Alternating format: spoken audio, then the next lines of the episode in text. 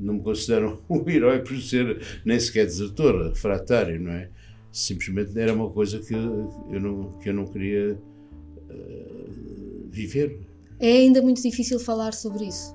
Ou seja, é ainda hoje muito, não há nenhuma família em que não haja alguém que foi tocado pela, pela guerra. E quer dizer, eh, são 50 anos, já vão 50 anos e ainda, não, e ainda é muito difícil falar de tudo. Eu estive a ver quando tu escreveste as fotos de fogo, que é alguém, não é? Está um homem a mostrar à lareira as fotografias e a, e a Sim, recordar. e que vai.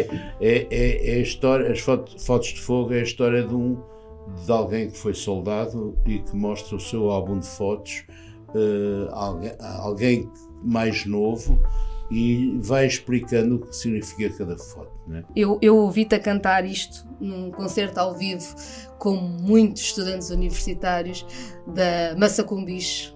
Praxe, eu acho que é isto. Ou seja, esta conformação também foi feita por muitas formas, incluindo pela praxe. Pelo grupo. Porque até porque te fazem muitas vezes ameaças quando tu és calor, pá, tu depois não vais poder participar nisto, naquela outra, etc. E portanto, até pá, isto é assim, e depois, e mais.